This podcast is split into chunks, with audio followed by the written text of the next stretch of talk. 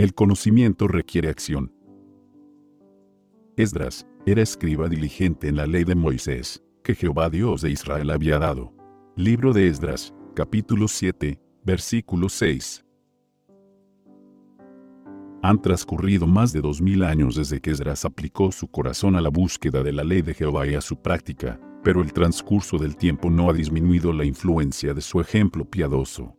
A través de los siglos, la historia de su vida de consagración inspiró a muchos la determinación de buscar y practicar esa misma ley.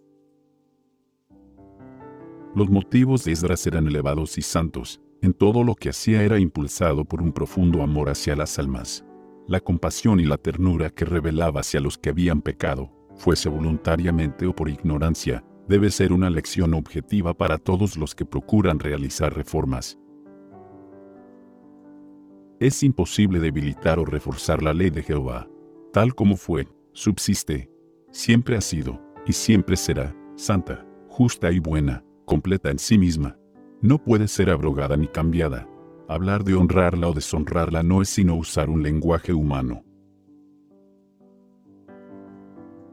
Los cristianos deben prepararse para lo que pronto ha de estallar sobre el mundo como sorpresa abrumadora, y deben hacerlo estudiando diligentemente la palabra de Dios y esforzándose por conformar su vida con sus preceptos.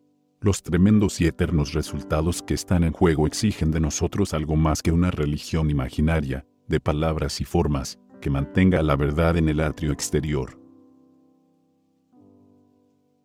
Si los santos del Antiguo Testamento dieron tan brillante testimonio de lealtad, ¿No deberán aquellos sobre quienes resplandece la luz acumulada durante siglos dar un testimonio aún más señalado con respecto al poder de la verdad? Permitiremos que el ejemplo de Esdras nos enseñe cómo debiéramos usar nuestro conocimiento de las Escrituras.